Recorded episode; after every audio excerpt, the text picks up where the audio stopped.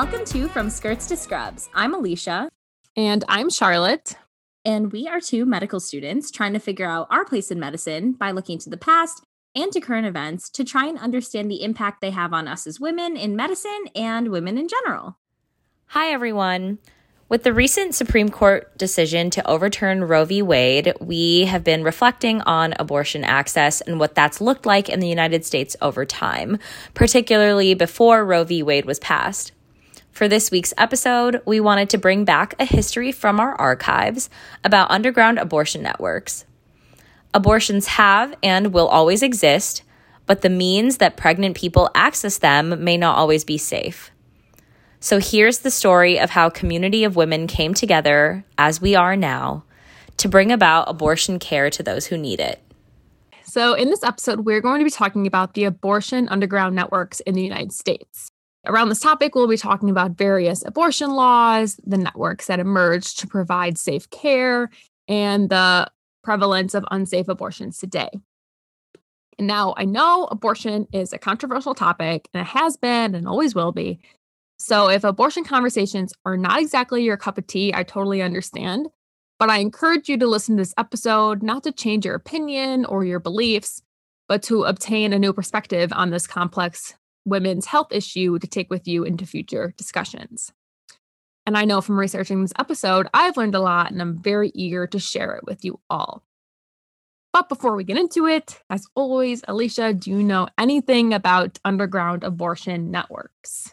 No. Well, okay. So it's funny because this topic was something that we talked about doing even before the podcast was mm-hmm. a thing. Like I remember so so vividly the summer after we graduated from college, we were walking like towards one of our friends' houses, I think, and we were passing like this specific building and I remember you telling me about how you read this content somewhere or listened to this podcast about like underground abortion networks mm-hmm. and how women would use like really like heinous means of abortion procedures. People would use like hangers and really, really scary yeah. things to abort a pregnancy.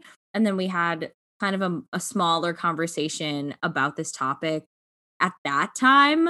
And that was like mm-hmm. over a year ago. So that's yeah, all I probably know over about two it. years ago. Oh, I guess two years ago now. Yeah. that's crazy. That is crazy. And so I'm really excited to learn more about it because I remember you telling me that you were going to find out more and tell me one day. And like, here we are. Today is the day. Wow, I kept my word. Yeah, I actually, that was from listening to Science Versus, which is a great podcast people should check out. And just the topic was the underground abortion networks. And they specifically like interviewed a woman who had been a part of it and like really got into talking about like how it worked. So yeah, people should check that out because it covers like a lot of stuff that I'm not going to cover. But yeah. All right. So let's get into covering all the information and learning more about this crazy thing. let's do it.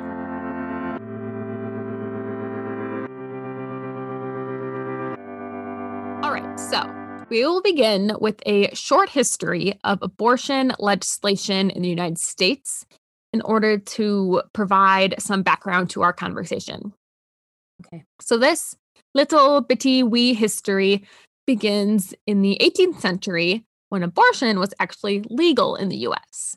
And it was not oh. only legal, but it was widely practiced and it was allowed by the Catholic Church. What? I know. Crazy, right? Like Wait, what? Yes. Like yes. the whole Catholic Church or just like the cat I mean, I don't know what the Pope thought in that oh, moment, oh, okay. but the Catholic, the Catholic Church in the United States allowed abortions. I don't understand how the Catholic Church works. Just want to throw yeah. that out there. I'm not expecting you to explain it to me. I just want I that to be out in the universe so that maybe I'll find out one day. Okay, please continue. Maybe in two years it'll come back around to you and it'll be explained. It's my time. It'll, yeah, yeah, that's fine. Yeah. So basically, the common rule was that abortion was legal before a woman felt the quickening in her, which was basically like the baby moving. So it was thought that once they felt the baby move, it signaled the soul of the baby, and therefore abortion was no longer legal legal after that point. So it wasn't like fully legal throughout all terms. But rarely when we're talking about abortion are we talking about abortion to the end of a pregnancy either. And this is a really unique situation because that quickening feeling is completely dependent on the woman's word in a way. Like she's the one that feels mm-hmm. the baby mm. moving. She has to be the one to admit that that is what is happening in her pregnancy. So the system of abortion being legal until that point really required for people to believe women and it kind of gave women the autonomy to like say what was happening to them and the people had to believe them so it was a lot different than healthcare we see today where women are not really listened to and instead this was a system that depended on believing the patient which yeah. i thought was like kind of special and different and unique that is a, a foreign way. concept but still nice so abortion was legal for a time and it wasn't until the 1880s that abortion became criminalized except to save a woman's life. And what do you think led to this change in heart in the US, Alicia? What what could cause abortion to become criminalized? Spitball anything you got. Pope decided that it wasn't okay anymore. Nope, it doesn't have to do with the church. Didn't have to do with the church? Nope. What's the time period again? 1880s. Was it the Civil War? No. Was it systemic racism? a little bit, yes. Was it? I'm confused. I don't know. I don't know. You're onto something. You're definitely onto something. Tell me more. So it was actually the emergence of the American Medical Association. Oh my God. Literally. So physicians of the time were on a mission to outlaw abortion for a couple of absurd but not really surprising reasons. And the first of these reasons was the need to monopolize the medical like healthcare system, the need for physicians to be the main provider. Because as we know from past episodes, physicians weren't exactly everyone's favorite medical personnel for a while. You know, a lot of people depended on midwives and nurses and people who had a lot more experience than physicians did at the time. So they were really desperate to take a hold of the system so, by outlawing abortion, physicians were effectively pushing healthcare providers, such as midwives who did perform abortions, out of mainstream healthcare. And mm. physicians also pushed for anti abortion laws because they believed that abortions undermined a woman's traditional role in the home and also threatened the number of wealthy women giving birth. This is where the systemic racism starts to play in because mm. they feared that poorer women and women of color would be giving birth quicker than wealthier women. So that's why they want to outlaw abortion because they need wealthier women, which were usually white women, to continue giving birth. Great. One doctor, Dr. Storer, who's apparently one of the fathers of gynecology. Why? Why? I don't know why he's a father. I don't understand. Yeah, because he literally he was a huge component of anti-abortion like push at the time and he even said that Anglo-Saxon women should avoid abortion to preserve their cultural dominance in the US. Absolutely disgusting that this is the history of the American Medical Association. Yeah. And following the movement by the AMA, therapeutic abortions, which are abortions that are take place in order to save the woman's life were also made illegal in 1895. So 15 years later. And it mm. wasn't for another almost 65 years that laws were starting to dramatically change when the American Law Institute proposed legal abortions in cases of fetal abnormality, rape, incest, and threats to women's health, which shouldn't really come as a surprise because that's a lot of laws today that talk about, oh, no abortions except for these instances. So that's kind of right. where it began. And then 10 years later, in 1973, Roe versus Wade was passed in the Supreme Court, ruling safe and legal abortion a constitutional right for a woman in the United States. Key, a key turning point. Huge. The court ruling stated that previous claims that the fetus held its own personal rights was rejected by the Constitution, which claims that a fetus only holds rights after birth when it becomes a baby outside the human body. Interesting. So okay. that was the ruling. But of course, this isn't the end of legislator changes in abortion. In 1992, another Supreme Court ruling called Planned Parenthood versus Casey was passed that once again upheld a woman's right to abortion, but not without some devastating fallbacks. Mm. So, when Roe versus Wade was passed 20 years prior to this ruling, there were certain restrictions on abortion laws. They kind of divided pregnancy up into the three trimesters, and then laws were determined based on those trimesters and it helped so that women in the earlier trimesters were always allowed to have abortions and then laws could be put on in the later trimesters which is when less women have abortions in general but after the case in 92 with planned parenthood these laws changed and allowed for abortion laws to be placed at any point in the pregnancy as long as they still gave a woman choice in the end no matter how small that choice for an abortion may be Mm. And man, did anti abortion lawmakers eat this up. They began over from 1992 to today, picking away at abortion laws just left and right. Laws have come up that criminalize certain abortion techniques, even techniques that are the common use of practice will be criminalized to stop abortions. They'll criminalize specific ages of gestation. So maybe when there's a fetal heartbeat heard right. or certain amount of weeks, um, abortion's no longer allowed after, or restricting different reasons for abortion. So maybe it has to do with rape or incest, and they're putting distinct reasons that women have to have to have an abortion. Just another way to restrict it. Yeah. Requirements um have also come up that require women to learn every detail of the procedure, hear the fetal heartbeat, or see the baby on an ultrasound before undergoing the procedure in a hope that it guilts the woman into not going through it or just makes them feel terrible and not do it again. Just awful things that right. a patient shouldn't have to endure at the doctor's office when they're going through a really hard time. And this list of legislation goes on and it fluctuates over the years as laws are passed and repealed and lawmakers go in and out with different opinions on abortion.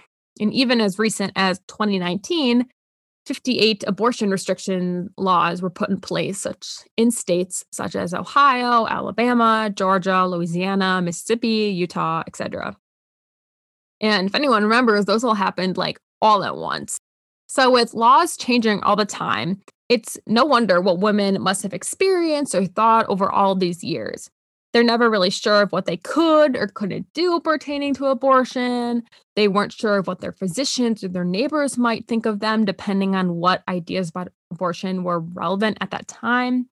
So, with no consistency in policy, how could a woman depend upon their doctor? Or how do they even know where to find a doctor, depending on what that state's law is in that year? So, some recent statistics pertain to this topic come from the Guttmacher Institute. I don't know how to pronounce that, but it's a they specifically report on abortion data every four years. So this is the fourth year. So the most recent data is from 2017. So their new data will be coming out this year. But to provide some perspective, there are about 19,000 OBs in the United States and there are only 1,587 abortion providers in the US as wow. of 2017 in only 808 clinics. This is the entire United States. Oh my God. Which means that 89% of United States counties do not have an abortion clinic. Yeah. And 38% of women from about 14 to 44, which is typically the age you would have a child, live in a county that does not have an abortion clinic. Mm. So lots of women in the US alone have a really hard time finding an abortion provider. And these numbers are from 2017. And then, uh, like I mentioned, in 2019, there were a lot of laws passed in various states that restricted abortion. So these clinic numbers have just gone down in a lot of areas, making it even harder for women to find care. So, how does this leave women for their abortion options today? Or even worse, what was it like before Roe v. Wade? And this leads us to the emergence of the underground abortion networks.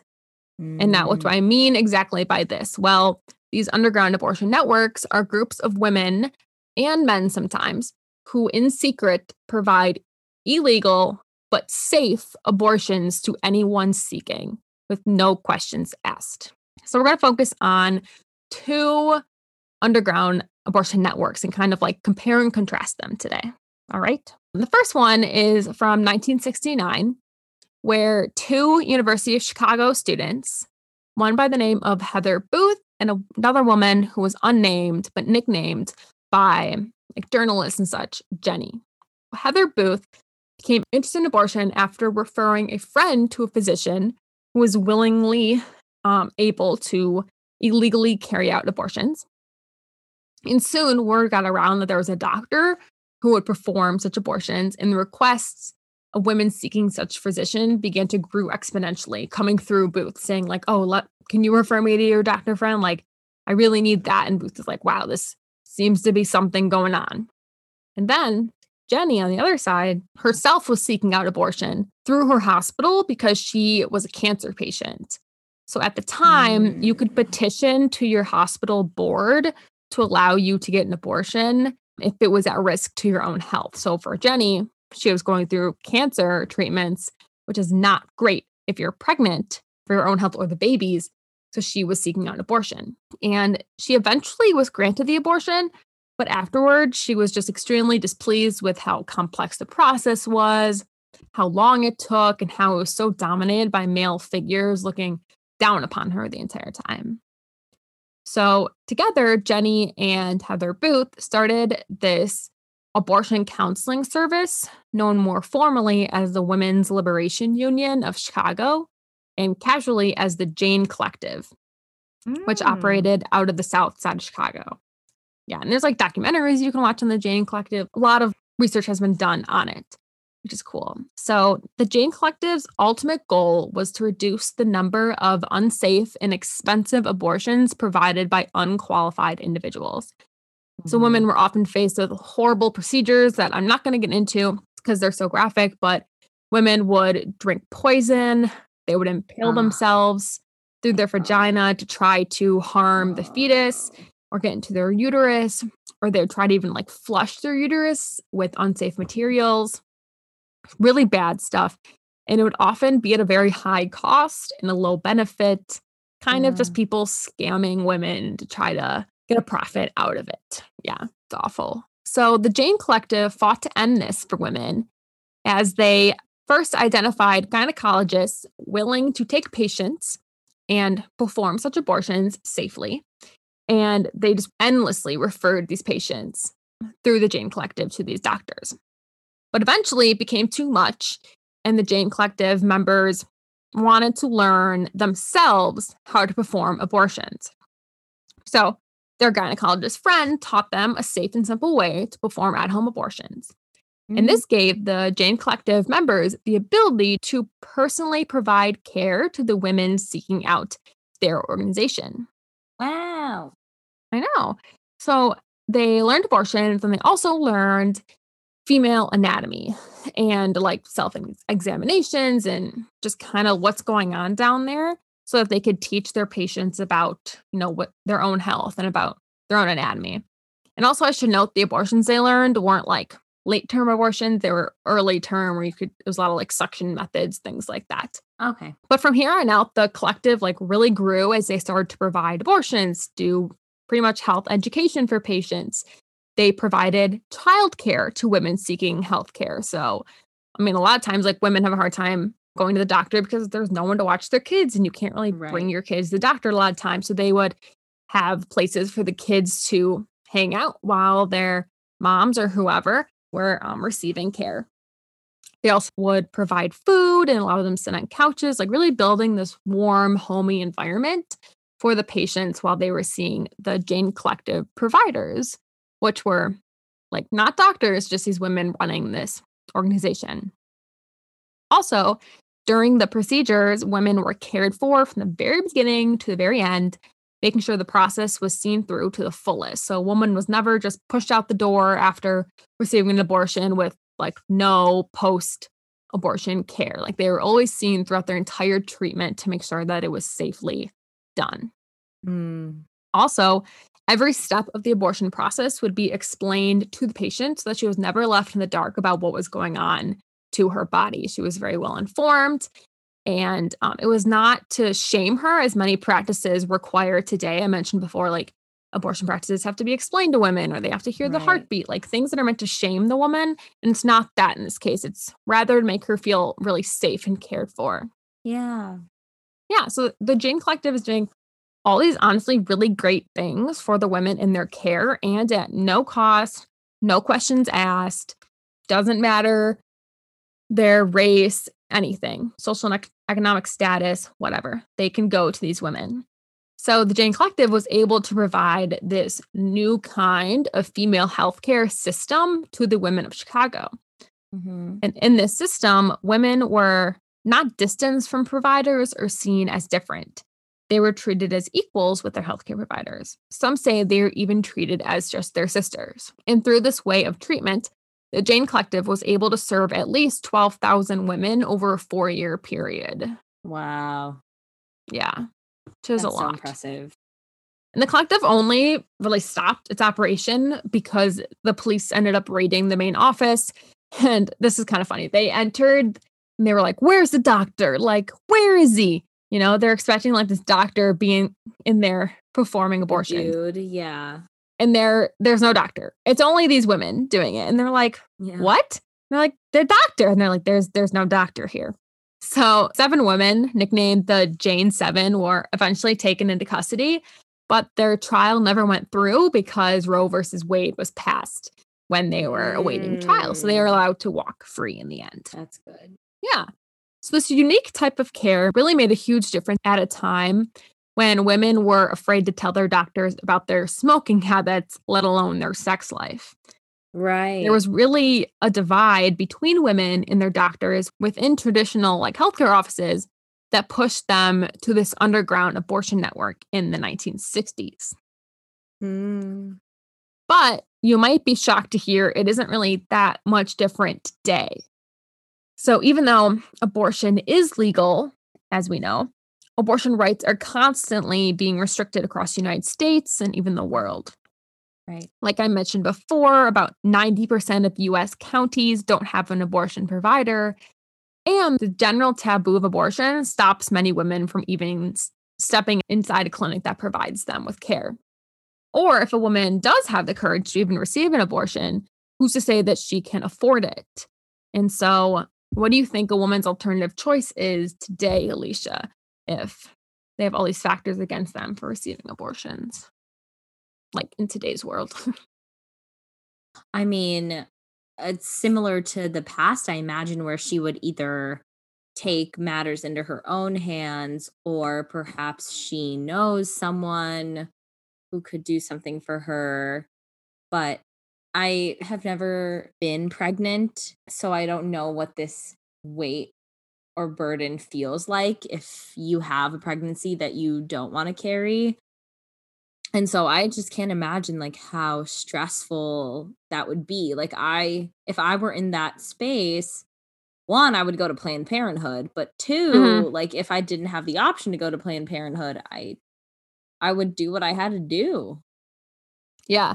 And even if you want to go to Planned Parenthood and there's protesters out front that make you feel like a terrible person, like who's to say you're gonna go still? Yeah.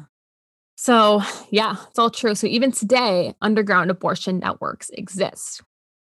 So, across the United States, women or men, whoever, can attend week long seminars in secret where they learn the intricacies of female anatomy in the practice of safe at home abortions. Mm. And a partic- an article I read was talking about a particular woman by the name of Renata. Renata? Renata, maybe, yeah. Who attended one of these seminars so that she could hold her own at home abortion clinic on the West Coast.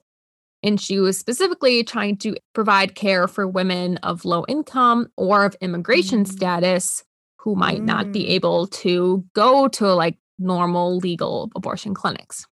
Yeah. So she was targeting women who just have no other option but to resort to illegal practices. And she wanted to make sure that they were able to do it in a safe manner. And so she opened her clinic, she started providing safe abortions, and she was doing so at a cost of only $25. Wow. It was a pretty affordable cost for healthcare.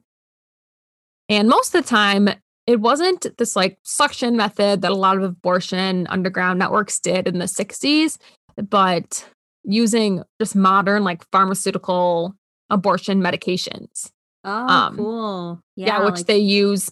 Eh, yeah, now. I don't have the names of them. Do you know the names of them? I know like one of them is methotrexate, which I was actually thinking about this. So methotrexate is a chemo drug, which basically works with folic acid to like stop the growth of the spinal cord and that's what causes that's why you're not supposed to be on methotrexate when you're pregnant because it will mm-hmm. abort your pregnancy and that's why like if you take methotrexate and folic acid then that can counteract the mm-hmm. functioning mm-hmm. of methotrexate so if you're actively trying to have an abortion you're not supposed you're supposed to stop taking like prenatal vitamins mm-hmm. um, otherwise it might not work or you might have like a child with like a lot of defects so, yeah, I know that that's the thing. And I was thinking about that when you were talking about the one woman who was like on chemo and she wanted to have an abortion. And I was like, oh, that's mm-hmm. interesting. I wonder if in the 60s they even realized that chemo drugs did cause abortions. Right. Yeah, I don't yeah. know.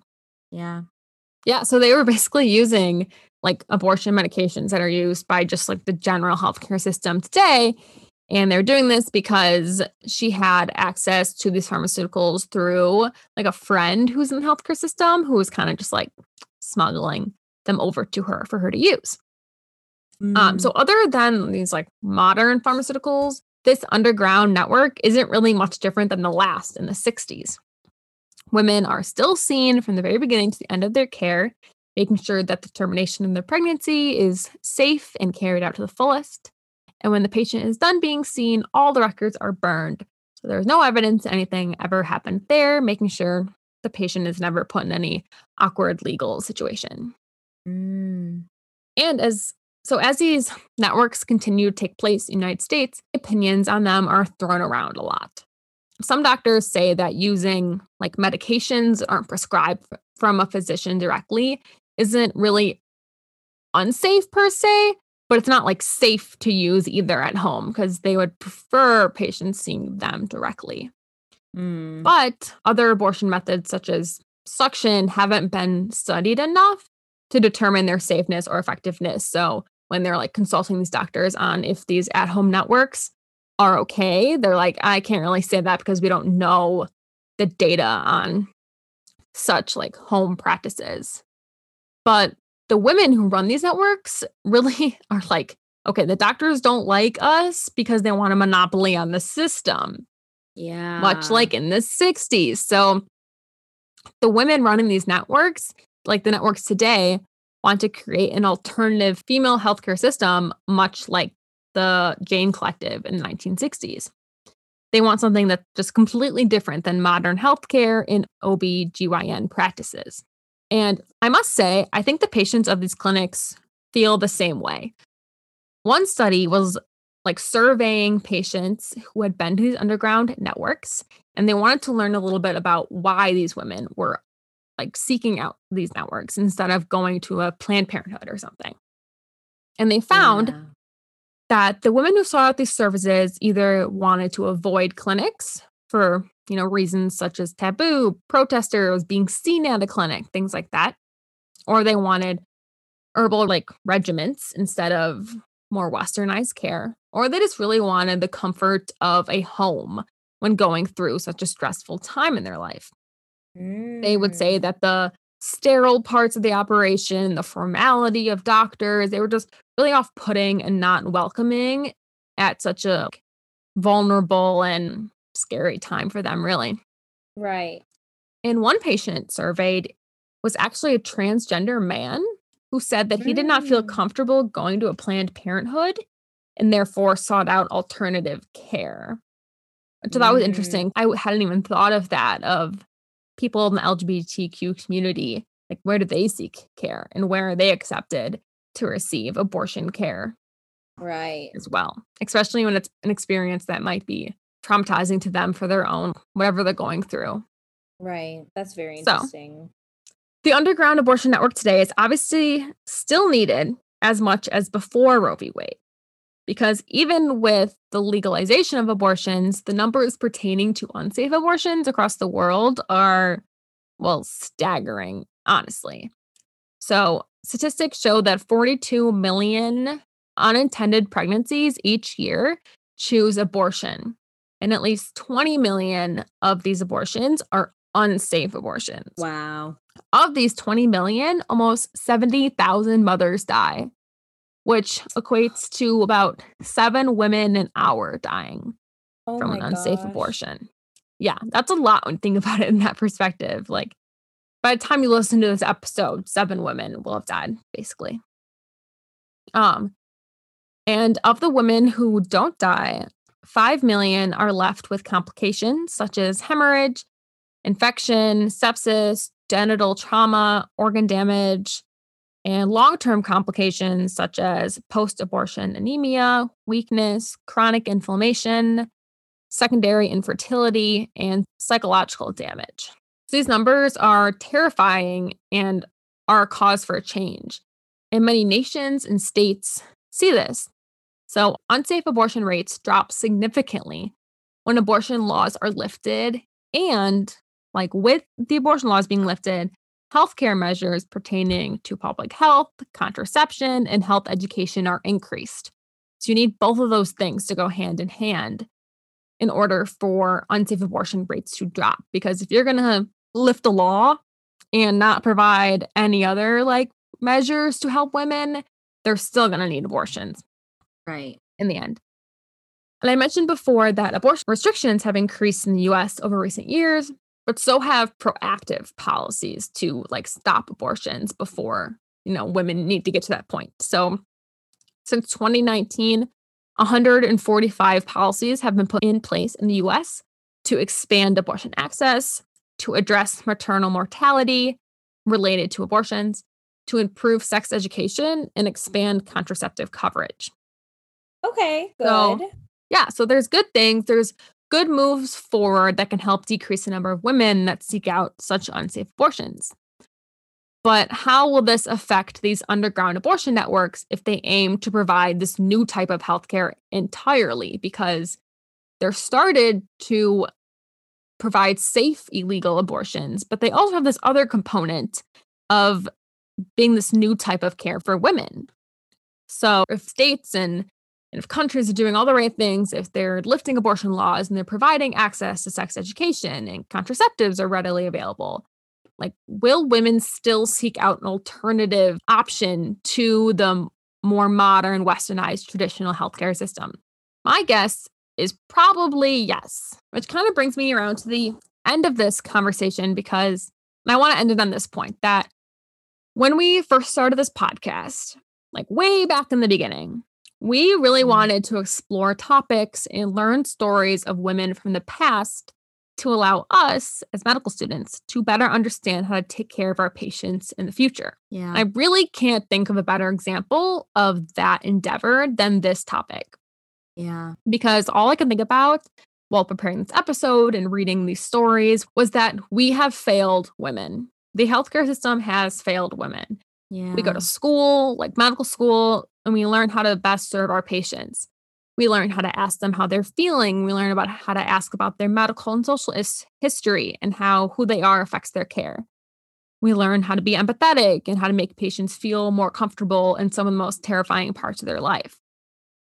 But after all of this, all this intention to do good, there's still something that's so wrong because women feel more comfortable receiving care outside of the system that was literally built to help them. Yeah. And that's really like makes me sad, makes me upset.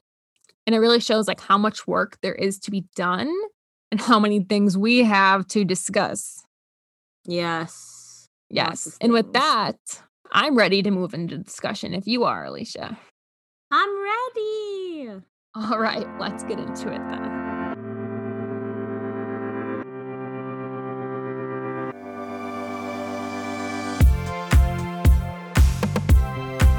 So we are back. We're back. As always, just going to start off with our go to question, Alicia. What are your thoughts on this episode? I think this topic in general is always very difficult to approach, not because I think that it's controversial in the sense that I think there's a clear right and clear wrong, but like mm-hmm. obviously the discourse around it is so complex. But I appreciate you breaking it down in this like really understandable way.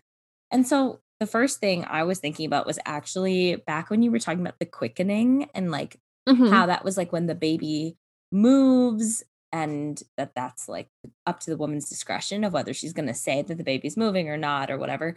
I was actually thinking about that in relation to what you were saying later about like the heartbeat bill, states that have this heartbeat bill which basically says like you can't have an abortion after you detect a baby's heartbeat but that's yeah what what people don't realize about that is that that is at 4 weeks old like mm-hmm. your baby between like 4 to 6 weeks is like developing a heartbeat and that's just a crazy concept because uh, most women don't even know that they're pregnant at that point yeah so yeah. like it's that's just one example of how these laws prevent women from making safe and sound choices about their own bodies because it's literally not even possible.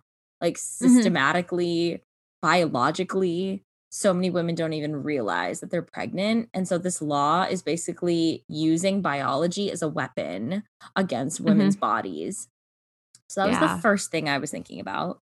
Then I was also thinking about what you were saying about how abortions and just thinking about abortions in general, how getting an abortion at like a clinic or at, at all, honestly, getting an abortion at all is a scary experience, I mm-hmm. imagine. And maybe not, not for everyone, of course. Like, we can't monopolize all people with uteruses, but abortions are this really intimate process. I would venture to say that most people who are getting them may be having an element of fear or shame or mm-hmm. whatever it is. And that in itself is so intimidating. And then on mm-hmm. top of that, we're like guilting them by making them listen to the fetal heartbeat and going through all of these nitty gritty things about yeah. a procedure. Like, that's insane to me. When you go to get a surgery, just like a basic, like if you had to, for example, get like LASIK or something for your eye, the ophthalmologist yeah. doesn't sit down with you and explain to you the gory details of you getting part of your lens Taking cut off. Your off. Eye. yeah. yeah, like they don't talk about that. They don't go through and say, okay, and then we go in and we cut off this part of the eye and we take it out and we use these instruments. Like, no surgery or think about like a, even a more complex surgery those mm-hmm. no cardiothoracic surgeon's going to explain to you the deep ins and outs of open heart surgery so yeah. why are we going through all these lengths to explain the ins and outs of an abortion Mm-hmm. That didn't make sense to me either. I was like, I'm angry. and yeah. And then the other thing that I think we'll probably talk about is just like the formality of doctors. And mm-hmm. so I think that that kind of lends itself better to the next question. But I was also thinking about that um, when you first brought it up. Yeah. And I think with the like having to explain the abortion to the patient. Like, I don't know the in, ins and outs of why that law was created, but I can only imagine like right. a physician doesn't want to sit through explaining this procedure. That's hard on a physician and the patient. Like, it's just meant to torture providers and patients to make them both not want to do abortions. Like, a lot of the yeah. laws put in place were like the articles would talk about how physicians would not want to perform abortions, not because they don't believe in them or whatever, but because they were so scared because of all the restrictions that they would do something wrong because there were so many steps and that they would be in trouble like with the law, that they would just decide to not do abortions in general because there were just too many restrictions on them. Which I thought was sad because there's not many providers out there and there there could be if maybe restrictions were lifted a little bit would just increase yeah, care so no, much. I agree. I remember in the first ever women's studies class I ever took that like introduced me to this and kind of mm-hmm. set me on this path. Women's Studies 220. Love it. uh Wednesday evenings. two hours. Hall full of women. Yeah, it was literally 5 30, 7 30 p.m. It was just like a whole lecture hall full of like people who identified as women and like maybe a handful of dudes. Mm-hmm. And like our boss, midwife, nurse, professor.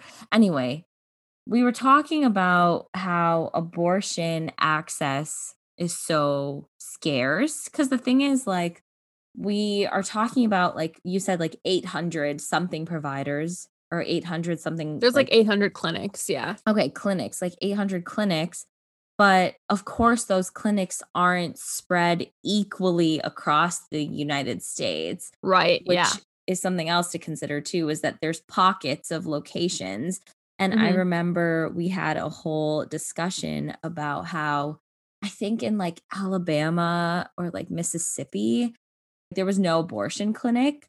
And so like women who wanted to get an abortion would have to drive all the way to like yeah. one of the neighboring states to find this like one doctor in the area mm-hmm. who was doing abortions. And I think that's just so unethical.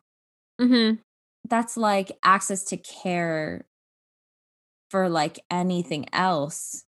Like if the only person doing the surgery is really far away, people go out of their way to make it possible for that person to get this surgery and get this care in in many cases. Mm-hmm. And this is just not one of those cases. And another example of how women's bodies are politicized. Yeah. Yeah, exactly. I think like it was saying that a lot of clinics are out in California and maybe like near New York, but a lot in the middle just nothing. And when I was reading about abortion networks today, like one one thing was saying that there'll be like news articles or tweets and things like that where people post like code words and code sentences that point towards where mm. you can find these underground abortion networks in the US. And a lot of them target across state lines. So states that do have like people willing to perform abortions and then trying to reach out through social media or whatever to women in neighboring states who don't have that access to like come over and receive the care which is wild it's like oh my god it's just so crazy that's even needed which yeah. i guess leads into the next question of like there's all these things going on but what can we do about it to help and so this question we used to ask a lot at the beginning of our podcast i realized then we kind of stopped so i want to bring it back because yeah. it's just so relevant right now. So, as future physicians or future or whatever healthcare provider, if you're listening, what can we do as the healthcare field to make people with uteruses, to people seeking abortions, feel more comfortable seeking such care? And how can we work to make abortions more accessible for the United States, since that's where we live? yeah, yeah. We can't speak much about the United States, let alone other countries. But yeah. I think this is where I was thinking about what you were saying relating to the formality of doctors and how mm-hmm. people mm-hmm. and women and people with uteruses specifically didn't feel comfortable approaching physicians about this. And so I think, like, obviously, in our practices, for example, if we do end up becoming like OB gyns or if we become like PCPs or whatever we end up going into, I think that's like a very special place to foster a different kind of patient physician relationship that's because it's so sensitive normalizing the discussion about it but also mm-hmm. reassuring that like if you do sense that your patient is feeling uncertain or scared or fearful like really acknowledging that feeling mm-hmm. being like, I know that this is scary and you're doing what's best for you. Yeah. And that's exactly what you need to be doing. Like, I feel like humanizing yourself, we always say that like empathy is important, but I feel like in this case, it's especially important because the power dynamic is so vast. Right. It's not only vast in the fact that like this physician is doing potentially a procedure on you, but also the social implications of said procedure are immense, just like mm-hmm. way more immense than they would be if it was LASIK eye surgery, for example. just different. It's different. I imagine it's similar in like gender affirming care and mm-hmm. gender affirming surgeries that not only is the surgery so key in that the surgeon or the healthcare team needs to have like really clear, open, honest, empathetic communication with the patient, with the individual, but then also the social implications of said surgery are so important to consider too. Yeah, for sure. I also think when it comes to like the physician patient relationship and talking about abortions or undertaking it, like one thing that women brought up in that survey I mentioned about how they wanted to be at home for care and it was just more comfortable than like being in a cold, low lit doctor's office that just feels like so not homey. Is that the people in these underground networks, they were all women, all in this together, and the care, like someone to be talking and comforting the patient while receiving the abortion, like things that just made them feel more like safe and like there was a like a community with them at that time. Right. And I can see how women don't feel that in like healthcare settings sometimes and that it, it's just like when you go to the OB, it's just you laying on the table with your legs up in stirrups. It's like very Ugh. you know, it's very unnatural as we've talked about before and it's uncomfortable and now you're in a scary situation, you don't know what's going on and it's just a lot. And I wonder how perspectives would change and like how things would change if we change the way we even provide abortion care to begin with. Yeah. If we had more people in the room, if we had it become just more comfortable and just if if offices were made to be more comforting and not so like scary honestly right if right how would it be different if physicians didn't wear white coats like things that just yeah. all these power dynamics that are evident from the moment you walk into the office, if they just weren't there, like how different would care be, especially when it comes to things like abortion, things like women seeking care when there's, or just people of color seeking care, like things where there's just inherent dynamics that have existed from the beginning of medical care, sadly, that we need to break. Like, what are those things we could do to break those um, power dynamics that are so detrimental to care? Those are the things I think about. I know. I was thinking about that too. As you're talking about it, there's like a couple things that come to mind. One is like on a larger like level, the like it was reminding me of birthing centers versus hospital births mm-hmm. and how those are, you know, like birthing centers are locations that people can go to give birth and then they're they're supposed to be like reminiscent of like a home, but they're connected yeah. to a hospital system so that you can kind of get the best of both worlds. Of, right. Like, like if something were to having, happen, right. you could be rushed to the ER right. or whatever. Right. ER, OR. Um, the OR, yes. But yeah, so like I was thinking about that. And then I was also thinking about I was shadowing um Deb Berman, as you know. Love yes. Deb Berman. She's a maternal fetal medicine at Michigan Medicine. We interviewed her for one of our bonus episodes and we were seeing a patient and she was like after she was basically describing this concept of like verbal anesthesia because that's what she was doing with the patient was kind of like distracting. It was basically mm-hmm. distracting. But yeah. i was just thinking about that because the patient was really freaking out like just like yeah, stressed. just, as what has happens in the as, doctor's office as you would be. Yeah. Yeah. And so this she called it verbal anesthesia, which I thought was like a really good way of describing it. And I just never heard like that, that, term before. I'm sure yeah. it's like very common, but I had never heard it. Mm-hmm. So um I think that's something else too, is like both verbal anesthesia to distract, but then also like caring words and like mm-hmm. kindness. Mm-hmm. That's like especially necessary in these sensitive moments. Yeah. yeah. I agree.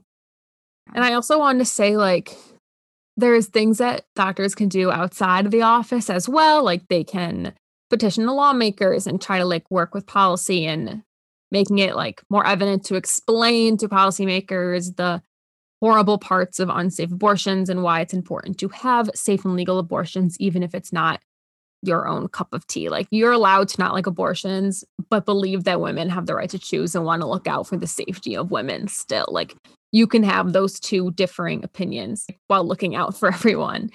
So I think physicians like play a role in that as they do in all health policy and like all public health matters because this is a public health issue. Like women are dying, seven women an hour. That's a lot, all because yeah. of unsafe abortion. So that's another like facet I think is huge. No, I completely agree. I think that especially with this topic, I think health policy in general is so key and like there's all these systemic i mean if we could fix the system then most of the topics that we talk about on our podcast probably wouldn't come up but yeah. i think especially for this and i'm not one to be like yeah we need to change the system like all the time because i am more focused on like the immediate like what can i do in this situation mm-hmm. as someone who is working within a system just because i recognize my own role and my own my own limits i don't mm-hmm. have the wherewithal that others have or this view that others have that I admire so much, but I just don't have it. Like I don't have this ability to see beyond where I am. Yeah. But for this, I can see beyond where I am. Like for mm-hmm. this topic, I think legislation needs to change because having a heartbeat bill is useless. Yeah. It's basically like the like how I was saying it's legal to restrict abortion as far as you can, as long as women still have a choice. But women don't have a choice with that heartbeat bill because yeah. it looks like they do on paper. But if you have the knowledge of a physician, you would know you don't have the choice. And I think that's a lot of the issues with abortion laws is that the people making them might not actually understand pregnancy or what abortion yeah. does or is or the effects. Like they're not in the healthcare field where you study this and you like really come to learn it. And that's why it's such an important topic that needs that like advising that physicians can do with policymakers, like more than anything, really. No, I agree. And I think especially this topic like gets really wishy-washy with like separation of church and state and then who's making decisions and it's such a complicated topic. It's mm-hmm insane. Like we could yeah. sit here and piece out everyone who has a stake in the game and why so they're choosing to ignore straight up facts because of their beliefs that they are choosing to put at the forefront of their decision making. Like it's honestly crazy. I I can't wrap my head around it. And it makes me really really heated just thinking about it. Yeah. Yeah. And we could be here all day. But so we're not here all day. We'll move on to the next question. Mm-hmm. So, both underground abortion networks I mentioned in the 60s and today were working to create this alternative female healthcare system. So, what I was wondering is what do these networks say about the importance and maybe like the need that they're trying to fill for a female centered space within healthcare? if that makes sense. it does make sense. And I think it's basically like calling for it, it's mm-hmm. yearning for it. I mean, these women are forming these networks because one, mistrust in the medical community, and two, because they want to feel like they have a safe space where they can just go for their yeah. issues to be talked about and and figured out. And I feel like the closest mm-hmm. comparison I can make is like Planned Parenthood, which even that is too medicalized for these women mm-hmm. or some people, which I recognize when you mentioned the trans man who didn't feel mm-hmm. like they could go to Planned Parenthood. That's really valid. And that's a perspective that I can't begin to understand. But it's something yeah. that we have to consider and we have to understand and be more aware of. Um, mm-hmm. and try to fix. Like, we should try to be making spaces where people can feel more safe and do it within a law abiding, safe, patient centered place.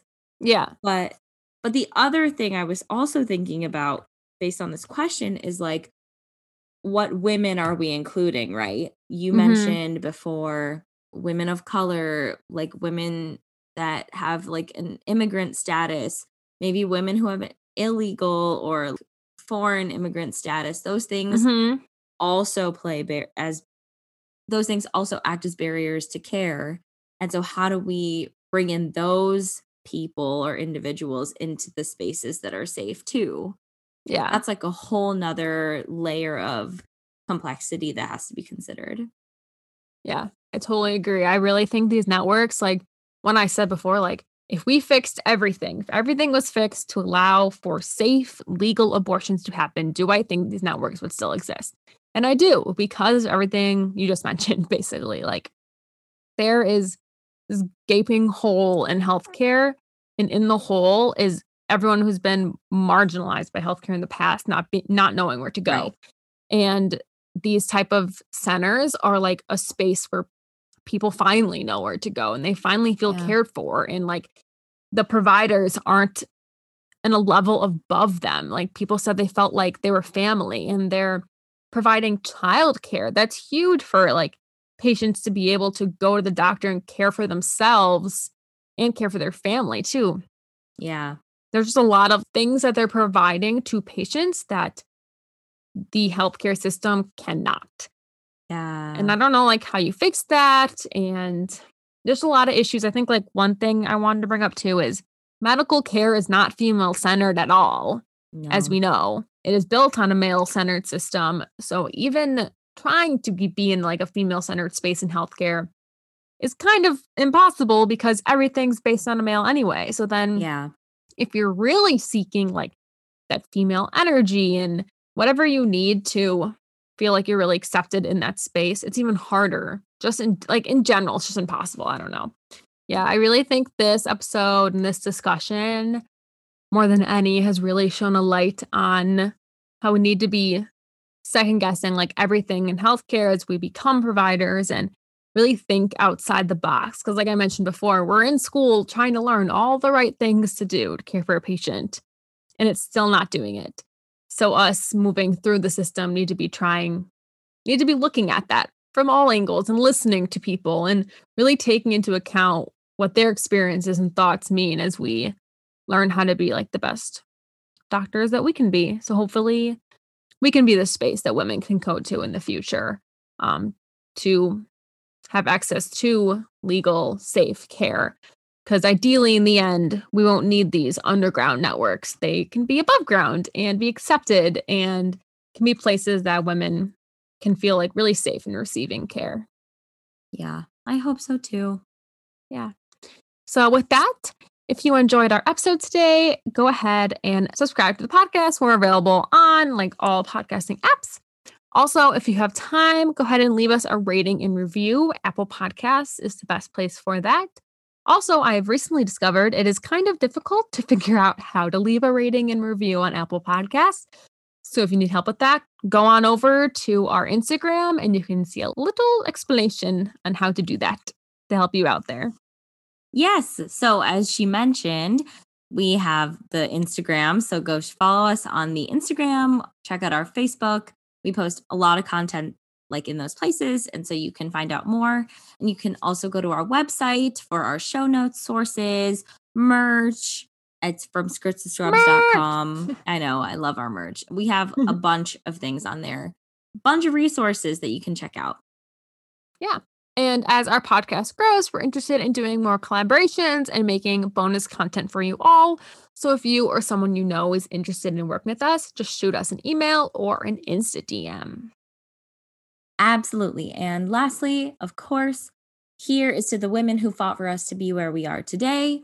And may we do the same for those who come after us. Yay! Yay. See you all next time.